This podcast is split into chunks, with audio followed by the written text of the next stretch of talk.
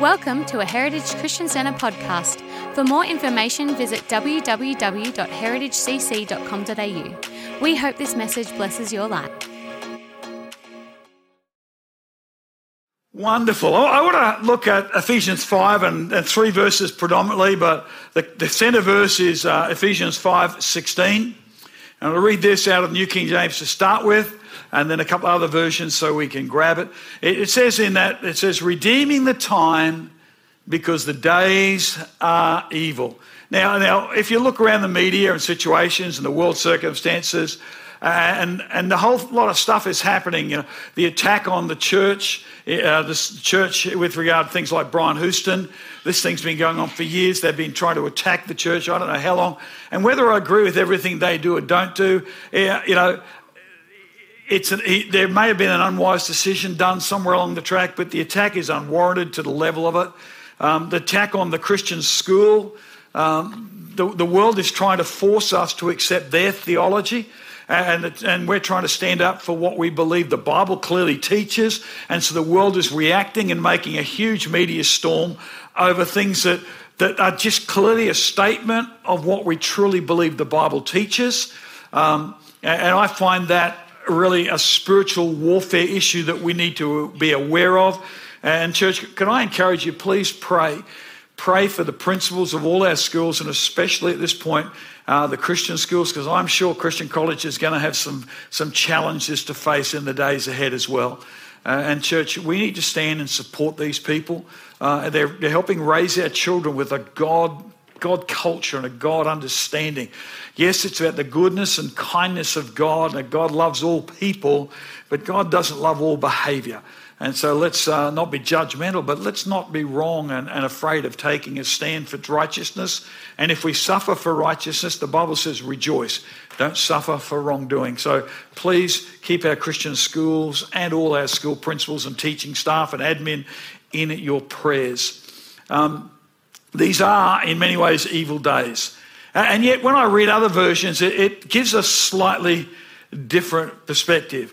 In the ERV, it says, I mean that you should use every opportunity to have you have for doing good, because these are evil times. Uh, the Amplified actually gives a, a little bit different, which I really like. It says, making the most of your time on earth, recognizing and taking advantage of each opportunity, and using it with wisdom and diligence, because the days are filled with evil. See, the day itself is not what's evil, it's what's happening, and the world is trying to fill it with its heartbeat, its philosophy, the spirit of the age. And, and to actually develop that, we need to look at the verses either side of it. So we'll look at 15, 16, and 17. And verse 15 says this Be careful then how you live, not as unwise, but as wise. Careful means to to walk accurately and precisely. The, the, old King James uses the word circumspectly. It comes from Latin, uh, circum around, and spec, specia is um, to look, to look around, surveying, seeing what's happening, being aware of the consequences of decisions and then having to make a decision. So sometimes we, we see the consequence and it may not be good, but because of the circumstance, we still have to choose a decision. Like Paul, when Agabus came to Paul and he took the girdle or his belt and wrapped it around and said, his wrist, he said, prophetically, he said, the person whose girdle or belt this is, is going to be taken captive by the Romans and will be killed. And Paul says, What are you doing, making everyone weeping? Look, I, I'm ready to die for Christ. And so Paul then continued regardless, but he knew the circumstances. He knew what lay ahead of him. He didn't go there um, unwillingly, unwittingly. He looked carefully. It, it carries the idea of walking like a, a, narrow mountain pass. And, and some of you might have watched some YouTube clips where they drive these trucks up these tiny roads that have thousands of meters drop on one side and they try and pass it. Uh, and, you know, it's some of the most dangerous roads in the world. You, you, that's where circumspect means. You, you carefully watch your step, where you're going. You know, sometimes in life, because we live in such a fast paced world, we end up getting caught up with the speed of the world. We, we judge what's happening according to the speed of the world. And you know, that's not necessarily the best thing to do. Just because something is going fast does not mean it's going right, nor does it mean we can handle that pace. I don't know if any of you have ever thought about it or heard uh, Formula One race drivers or people talk about that kind of thing. I mean, a lot of people here would probably love, I heard like a Ferrari. Come on, a brand new Ferrari car. Come on, guys. Who'd like it? Okay, so a few people shaking hands. How many of you actually think you could handle driving a Ferrari?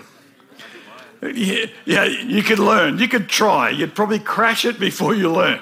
I mean, I mean, you put your foot halfway, even a third of the way down, the wheels are spinning, the back end, because it's you're not capable of that speed of life. And you know, God has designed us in a way that, that we can walk at a best speed for us. Trouble is, we try and get caught up with the world. We try and run as fast as the world and everything. Now, I'm not saying we should or shouldn't. I'm just saying we need to be aware of the speed and pace of our life. Sometimes we, we just got to stop we're guilty of living too fast. We make snap decisions and judgments, and we speak before we've listened. We react before we, we know what to say. We, we keep pressing the throttle on life because we've got so much happening. We're juggling so many balls in life when we probably need to slow down. We think we might maybe miss out the FOMO principle. So we've got to keep up with the Joneses or keep up with the latest tech or keep up. I mean, did you realize? I mean, I still have a Samsung Note 3 that works quite well and has kept working. What's really scary is I probably have an iPhone 2 that still works. Anyway. The reality is, just because it's not working doesn't mean I have to upgrade. If you're not using it, what's the point? And I'm not saying you shouldn't or shouldn't. I'm just saying we've got to stop and look. Don't have this fear of missing out. Don't get caught up with the world. And it can, we can be so caught up, in, even in church life, that we run too fast. If you know, when we, when we were early in the church, we had meetings on all the time. There was a meeting this night and that night and that night and this night. You know, we don't do that as much anymore. You know why? I want you to have a life and to know one another. We want us to, to build organic, godly, intimate relationships that go deeper and not shallower. Do I want them to grow more? Yes, but I want to make sure that we grow better relationships and they take time. We try to win, even in church life, too fast. And many of us would know and heard the boom and bust principle. People get so big so quickly. Businesses grow so fast they destroy themselves. Our words become hasty and ill timed. I think we need to stop. Not go hurry, hurry, hurry, because sometimes we hurry so much we trip and fall. And, we trip not only in the headlong pursuit of evil, but also sometimes in the headlong pursuit of good. Sometimes we are going so fast we don't. We, we trip over our own feet in trying to do so much. And it, the answer is not in buying a planner. the answer is not in getting organized so much as it is in the, the biblical words of Psalm 46:10. Be still and know that I am God. If you are too busy to stop and take time to hear and learn to hear the voice of God, you're in danger. This isn't in my notes, but a quick digression. How many of you have heard the word of God where Jesus said, You shall love your neighbor but hate your enemy? Who thinks that sounds like Jesus? It's what he said. But he said it in the context of, You have heard it said, but I say. But he did say it. See, when Jesus talks like that, he's giving us two voice tones or tenses. He's giving us the voice of accusers and his voice. And so often in scripture, when we read stuff, we hear some other voice And we then misinterpret that's the voice of the Lord. Uh, in the latter Psalms, and, and, we've heard this mentioned before, there's a, there's a psalm where, where a, a priest or Levite's written, and he writes, God blesses those who dash their children's heads against rocks. Does that actually sound like God? Or is that the voice of a victim? Who's crying out for revenge. And he's written a song or a psalm where he wants revenge and he wants God to act like that because he's seen the children of Israel had that happen to them where they've been taken captive by the Babylonians where the Babylonians have taken little children and done that, when they've taken their sons and daughters who are mature and used them for, for sex slavery or, or uh, eunuchs, where he's seen this happen and he writes a psalm, a song, God bless the people who do the same to them. It's the, it's the voice of, of a victim who's crying out. It's not God. And people say, well, the Bible says that God, God said everything. No, he didn't. When we read the Bible, we have to learn to discern what, what is actually the voice of the Lord and what's someone else's comment or someone else's understanding of God or someone else's interpretation or what's the legalism comment about that issue, but not what does God say. And see, I believe as we, as we learn to, when we read the scripture, learn to discern which is actually the voice of the Lord in Scripture, we start to learn to hear the voice of the Lord in our heart by His Spirit better. And the way we do that is we have to stop. We have to think circumspectly. We need to take a look around and look at the context. And if it doesn't look like Jesus, it is probably not God. It's one of these other thoughts that are coming in. Paul talks about this, uh, and it's, it's not as easy to see it, but in the middle of one of the chapters in Corinthians, Paul makes a comment and says, Nevertheless, it's, it's about women in leadership. The first half of the chapter, Paul's making this comment about head coverings and all that. And then he goes, Nevertheless. And he says this in the nevertheless portion God gave women hair for covering, which means when Paul talks about head coverings up here, that's not Paul's comment. That's someone else's comment that Paul is referring to. And then he says right at the end, and when you look at that in the church, we have no such rules. So we start to hear and discern the voice of God when we actually stop, pause a moment, be still and know that I am God. And when we do that, we learn to hear His voice, we learn to hear His will. Then we realize that we can become more effective than if we rush headlong and make mistake after mistake. Some, I mean, I, know, I had a friend of mine and when I was training, my telecom training. Uh, he was brilliant as far as how fast he could get a job done. Uh, he wasn't overly tidy, uh, which means when he made a mistake, you couldn't find it. and, one day we had to wire up a whole relay system, and he beat everyone else by half an hour. And when he put it on the testing rack, it didn't work. And so then he went back to his, his workplace and continued working. And about 15 minutes later, I went up, put mine up, worked perfectly first time. It wasn't tidy either, but it was tidier than his, and it worked, which means that I passed. Uh, and, and, a little while later, after most of the group had finished, one guy came up and put his on, and it worked perfectly. And it looked, I mean, it looked, every, every knot he tied in the twine to hold it was exactly the same distance apart. The wiring loom tapered perfectly. You know, it was like, wow. And he, but he took half as long as everyone else. Anyway, my friend still hadn't finished. Anyway, he walks up to test his at the end and it still didn't work. So he took it and he threw it over his shoulder. It turned out that one of the relays he'd been given was broken. And he was right.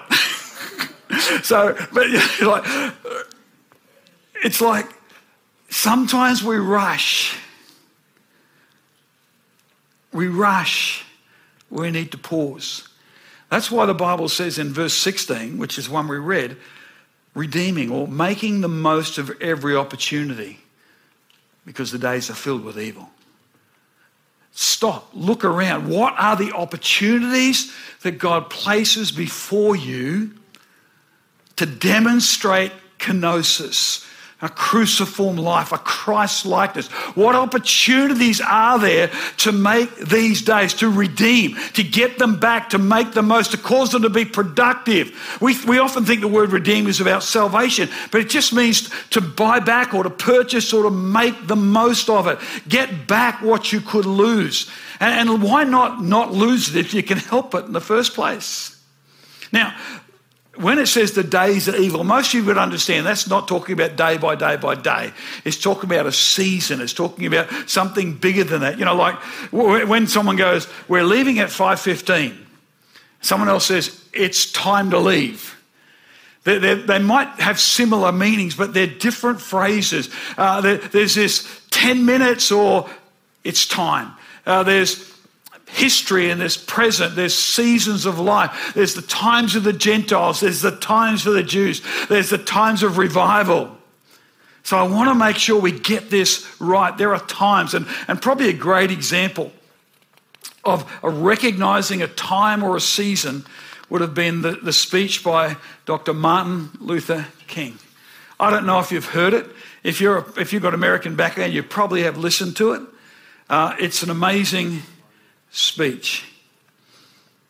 It's an amazing comment that we should think about. He gave this speech in, in uh, August 1963, I believe it was, or I can't remember, it's around that time. And he talks about the fierce urgency of now. He talks about how important it is. This is the time, this is the, the moment the message version tells me in verse 16 these are desperate times.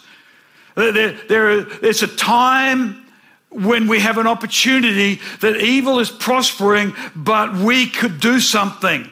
And you've heard the saying, that for evil to prosper, all that needs to happen is for good people to do nothing.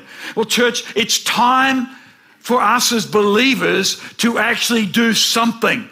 It's time for us to live in a way that changes our world. Paul writes that in the context of being in prison in Rome under Nero, a self deluded leader who thought he was God. And, in that environment, he's writing, he's got Ephesus as a comment. Uh, and if Ephesus had a traveler's book, you would always find the temple of Artemis or Diana in there. and the whole culture of that world was messed up. You know, it's, it's this goddess of sex, and, and, and the temple was one of the wonders of the world. You know, these people worked themselves up into a religious type frenzy and then got caught up in debaucherous sexuality. You know, church, we have nothing on that world. And yet, these are still, these still days are filled with evil. You know, their morals were lower than animals. Black magic, astrology, perversion, idolatry, the whole lot was a mess.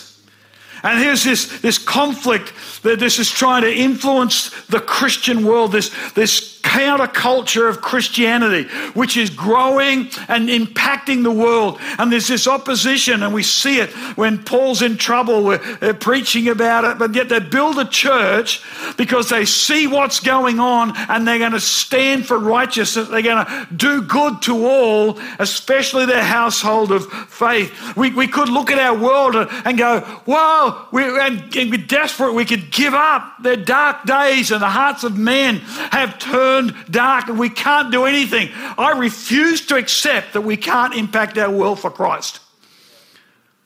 I refuse to accept that we, we're doing okay and that's all we need to do. I, I, I don't. We, we can do more for God, but we need to think circumspectly. Let's not give up. G. Campbell Morgan says it like this The days of moral corruption offer special opportunities for the prosecution or demonstration of great enterprises for the kingdom of God. The things that make it difficult for us to live as Christians are the things that give us opportunity to shine. Hard times are blessings in disguise. And these days of moral compromise, even though they're not as bad as the Roman Empire and the world of the Ephesians, they still offer us, offer us amazing opportunities for the gospel. These days are still filled with evil, but they're still filled with opportunity. When the world around us seems messed up, we have an incredible opportunity to demonstrate the life changing power of Jesus Christ. The darker the night, the brighter the light shines. And all that's good to say, but how do we do that? Well, verse 17 says this 517 Don't be foolish, but understand what the will of the Lord is. We need to learn to do the will of God. We learn to, we need to realize that we have to redeem the time. We need to realize that we need to watch our path, circumspect, circumspect, circumspect. So God's will. And I would, again, go back and encourage you. Maybe it would be good if some of us sat down for a while, maybe in a group or small groups, and maybe watch the video of Martin Luther King's final speech. It's April 3rd, 1968. I've got my notes there. His final speech, and, and how much there is a reference to Christ likeness in his world. He refers to things like the Good Samaritan. He refers to a culture and, and a way in which to live. And it's amazing how he, he, he does like a third person type uh, comment in the midst of the, the threats and the forces and, and, the, and the, the death, death threats, etc. There's something that undergirds him. And, and he talks about this, and, I'll paraphrase. He, he says, just suppose that God came and took me to the hills of time and showed me the empires of the world. I'd see the Roman Empire, I'd see the Egyptian Empire, I'd see Greece uh, and, and the Renaissance and the Protestant Reformation and the days of Abraham Lincoln, etc. And asked me what days would I want to live in. He said, I would say the second half of the 20th century. Right now, for these are the opportunities. This is my time. This is the season for God to call me. And he, he goes on, you should, you should listen to it. Strange statement to make that he would say. The nation was sick and troubled, there's turmoil, confusion all around. But when you listen to his speech, you hear the power of the conviction of his heart which I believe comes from a heartbeat for the things of God. And he says this Well, I don't know what will happen now. We've got some difficult days ahead. But it doesn't matter with me now because I've been to the mountaintop and I don't mind. Like anybody, I would like to live a long life. Longevity has its place. But I'm not concerned about that now.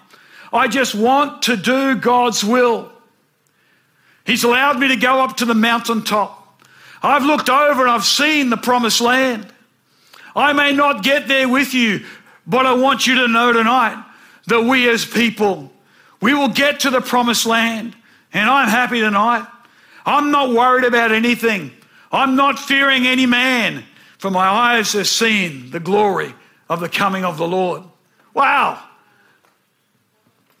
I don't know. I don't know if you could sit down and turn the volume up and listen to that speech, and maybe imagine you're in a crowd of fifty thousand people who've been oppressed, and he's trying to change their vision from what they see in the natural to something beyond that. I've been to the mountaintop, he says. What powerful words. I just want to do God's will. I don't know what the future holds. I know it could be dark. But there's a fierce urgency of the now. But a gratefulness for the privilege of being alive today for such a time as this. And I don't know how you feel that God's placed you in this season, in this place, at this time. But there is a fair urgency of now, church for us to live more like Christ. I'll make a quick side note. It'll probably get me in trouble and mis- be misunderstood. And I, but I firmly believe that if he would, have, he would be ashamed of the Black Lives Matters movement violent behaviours. not of the cause of the equality of man, regardless of skin or race, education standard or whatever. But he'd be afraid of that violence. He would be. He, would, he actually constantly called for peaceful protest and condemned violence as a mean to peace or equality. I mean, physical violence. It doesn't mean we can't have a tenacity in our spirit. It doesn't mean we can't speak with courage. Not, a, not listen, not condemning, not judging, but speak with conviction. I just want to do God's will. Like the musicians, the singers to come, as I try and wrap up. So here's the question In the midst of these days which are filled with evil, am I an optimist or a pessimist? Well, I'm an optimist and a realist because I know God watches over and involves himself in the circumstances of life. He doesn't control them, he involves himself in them. I can understand sometimes being pessimistic. It's a normal part of life when we focus on the circumstances. Think about the disciples at the crucifixion. They would have been pessimistic for three days. They would have been pessimistic for three days.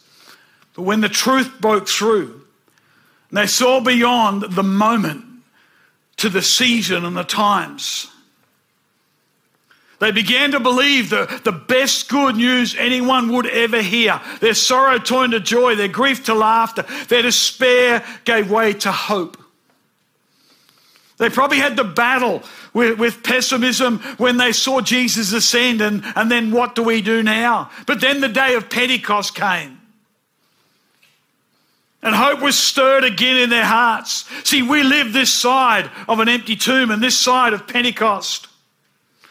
And while the feelings of pessimism might try to invade our lives, we should always refocus on the resurrection and at least turn our pessimism into realism. Stuff happens. The sun shines and it rains on the just and the unjust. Seed time and harvest continue until Jesus comes.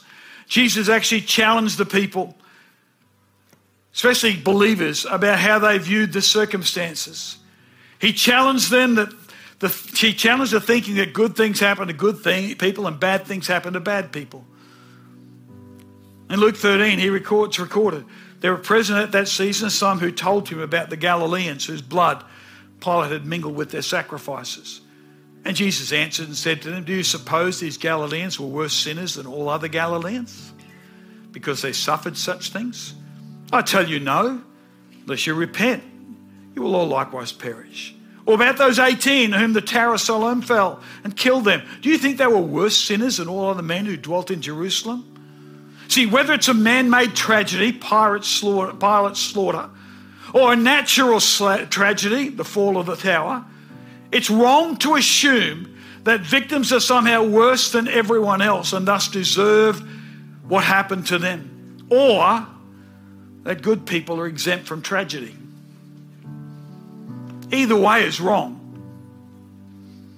Ecclesiastes says it like this 9:11 I returned and saw under the sun the race is not to the swift the battle to the strong bread to the wise or riches to men of understanding nor favor to men of skill but time and chance happen to them all stuff happens don't judge each other when things go wrong.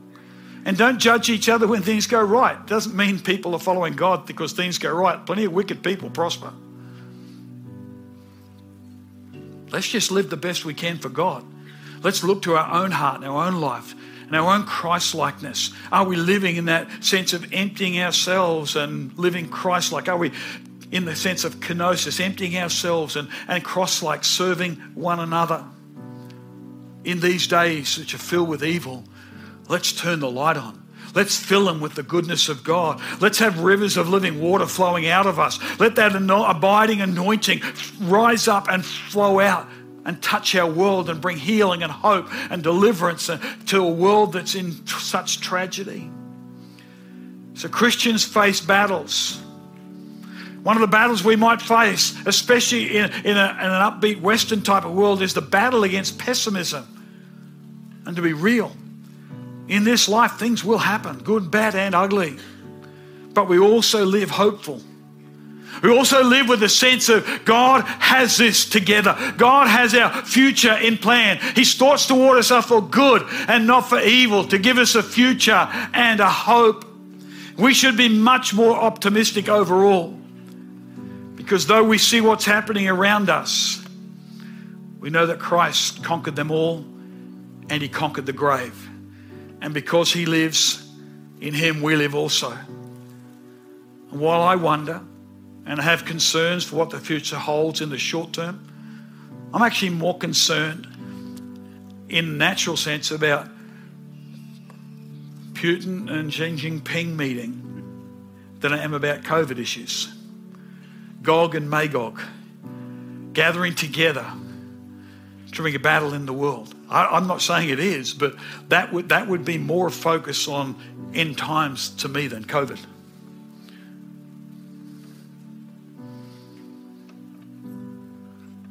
The natural world could cause us to have concerns. And I do have those. I have those concerns for my children and their children. But I do know what the long term holds, and that's why I have courage. That's why I have optimism, because I know that He will somehow work it all for good in the end. And that makes me ultimately a biblical optimist. These are great days to be alive, exciting days, amazing days, uncertain days, frightening days, days for action and not for complacency and they're all true at the same time. But when we see evil advancing in the world, keep in mind what Jesus said let not your heart be troubled. When the enemy comes in, like a flood, the Spirit of the Lord will raise a standard against it. There have always been times like these, and no matter what happens today, the promises of God will still be true. Let me read some as we close. Exodus 15. The Lord is the strength and my song. He's become my salvation. Deuteronomy 31 6 Be strong and courageous. Don't be afraid or terrified because of them. For the Lord your God goes with you. He will never leave you nor forsake you. 1 Samuel 2 2 There is no rock like our God. 2 Kings 6 16 Those who are with us are more than those who are against us. Psalm 23 1 The Lord is my shepherd. I shall not want. Psalm 46 1 God is my refuge and strength, an ever present help in the time of trouble. Psalm 103 12 As far as the east is from the west, so far he has removed my transgressions from me. Thank you, Lord. Thank you, Jesus. Thank you, Jesus. Micah 7:18 Who is a God like you who pardons sin and forgives the transgression of the remnant of his inheritance? Romans 8:31 If God be for us, who can be or succeed against us, it means. Not who can be, but who can succeed against us. These weapons will be formed, but they will not prosper. Hebrews 13, 5. Never, never, never will I leave you, nor will I forsake you. 1 John 4, 4. Greater is he that's in you than he that's in the world. 1 John 2, 1 to 3. He is God. He, he is God's way of dealing with our sin, talking of Jesus and not only ours, but the sins of the whole world. I read that to you in a couple of different versions. In Jubilee Bible says it like this He's a reconciliation for our sins, and not only for ours, but also the sins of the whole world. 1 John 2 in the C, uh, NCV, He died in our place to take away our sins, and not only ours, but the sins of all people. In the New International Reader's Version, he gave his life to pay for our sins, but he not only paid for ours, he also paid for the sins of the whole world. See, while I'm a realist, that some people will continue to refuse and reject the message of the gospel, I am always hopeful that the ones I am touching each and every day will sometime respond positively because their sins have already been paid for. And while they breathe, there is hope that they will see the hope in Jesus. They will take on faith in the love of God, find His mercy and His grace. My final two verses. And I could quote and quote and quote and quote. The second last verse of the Bible says this in Revelation 22 20. He who testifies to these things says, Yes, I am coming soon. Amen. Come, Lord Jesus. That's how we should live, church. In the light of the promises, in the light of the reality of the return of Jesus Christ. And in that context, Paul says this My dear brothers, 1 Corinthians 15 58, stand firm. Let nothing move you. Always give yourselves fully to the work of the Lord, because you know your labor in the Lord is not in vain. Be encouraged. Let not your heart be troubled. Watch your step. Redeem the time. Make the most of every opportunity. Seek to do God's will every day. So, why be a pessimist when we're living in the greatest days of history? Who knows? We may be the generation that hears the trumpet call. We may be the ones that see Jesus return in the clouds of glory. Might be you or me before we die. Would it not be wonderful? And regardless, let's live like that. Things could get better or worse at the same time, and they will. But do not despair. These are good days. So let's make the most of every opportunity set before us. Before we close, maybe you're here today, you've not heard about Jesus. Maybe you've not heard about the goodness of God. Maybe you've felt that Christians and church in general have condemned you and judged you. Can I tell you right now, I don't care where you've come from or what your background's like. I don't care whether you're straight or grey, single or married. I don't care what your life looks like. I don't care if you're pregnant in or outside of marriage. I don't care what your life looked like up to this point of time. Jesus died for the sins of the whole world. And he says, I set before you an open door. You have an opportunity to choose the God who loves you, the only God who's real, the only God who gave his life, the only God who emptied himself to serve you. And proved that on a cross that he loved you beyond measure.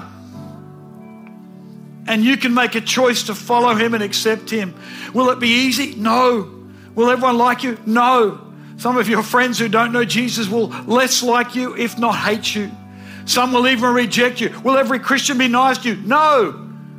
We are far from perfect. We will mess up too. But the issue is how's your relationship with the one who has an eternity for you that is good? And you can choose today. Joshua said, Choose you this day whom you would serve, the Lord or not. But as for me and my house, we will serve the Lord. What will you choose today? Whosoever will may come. Maybe you want to pray and accept Christ as the Lord of your life. I'm not going to ask you to come to the front today. We'll probably get journey to that again one day or not, but I'm going to ask you, would you be willing to pray that? I'm going to ask people to close their eyes and bow their heads. Before I pray, I'm going to ask you, would you have the courage just to raise your hand and say, I want to receive Jesus or I want to recommit my life to Him? And then, moment, only for a moment or two, then pull it back down. Then we're going to pray. And then I would encourage you to let someone know. You look on stage here, anyone up here, you can talk to them, any of the people at the reception desk. We would love to help you on your journey of faith, give you a Bible, give you something to start your journey. Can we close our eyes and bow our heads, please? If that's you, you want to commit or recommit your life to Jesus Christ, just quickly raise your hand and put it down right now. And if you're at home watching, do it in your lounge room. Just lift it up and put it down. Come on. I'm not even looking. I'm going to pray anyway. Father, I believe there are people today hearing this word, whether it's now in time or watching it online at some other time this day.